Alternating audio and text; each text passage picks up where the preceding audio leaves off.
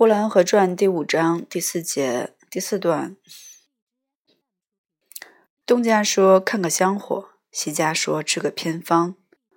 偏方眼药，大神赶鬼，看香伏击，样样都已经试过，钱也不知花了多少，但是都不怎样见效。那小团圆媳妇夜里说梦话，白天发烧。一说起梦话来，总是说她要回家。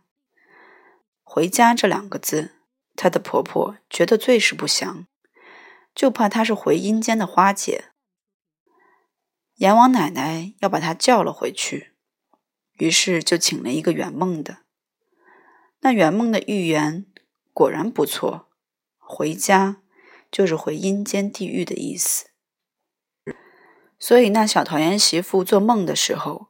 一梦到她的婆婆打她，或者是用烧子绳把她吊在了房梁上了，或是梦见婆婆用烙铁烙她的脚心，或是梦见婆婆用针刺她的手指尖。一梦到这些，她就大哭大叫，而且嚷着她要回家。婆婆一听她嚷回家，就伸出手去在大腿上拧着她。日子久了。拧来拧去，那小团圆媳妇的大腿被拧得像一个梅花鹿似的，青一块紫一块的了。她是一份善心，怕是真的，她回了阴间地狱，赶快的把她叫醒来。可是小团圆媳妇睡得朦里朦胧的，她以为她的婆婆可又真的在打她了，于是她大叫着，从炕上翻起身来，就跳下地去。拉也拉不住他，按也按不住他。他的力气大得惊人，他的声音喊得怕人。他的婆婆于是觉得更是见了鬼了，着了魔了。不但她的婆婆，全家的人也都相信这孩子身上一定有鬼。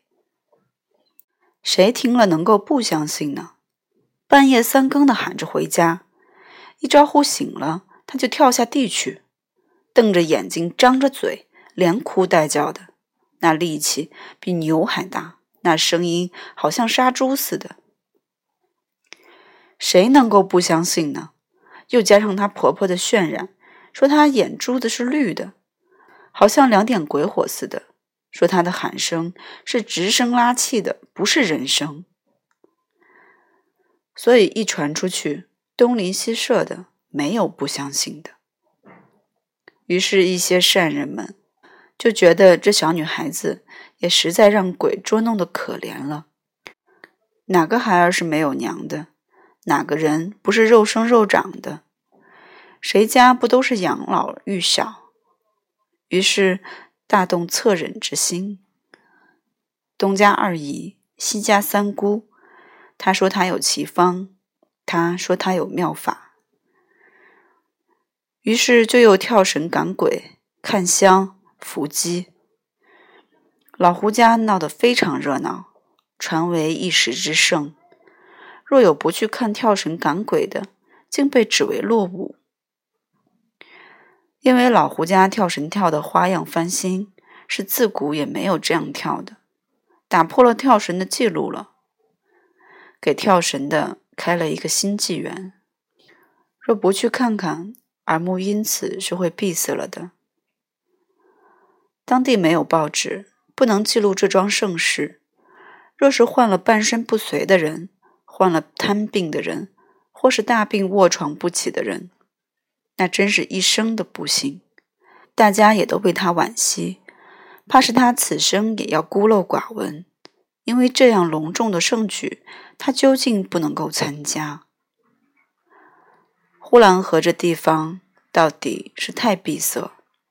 文化是不大有的。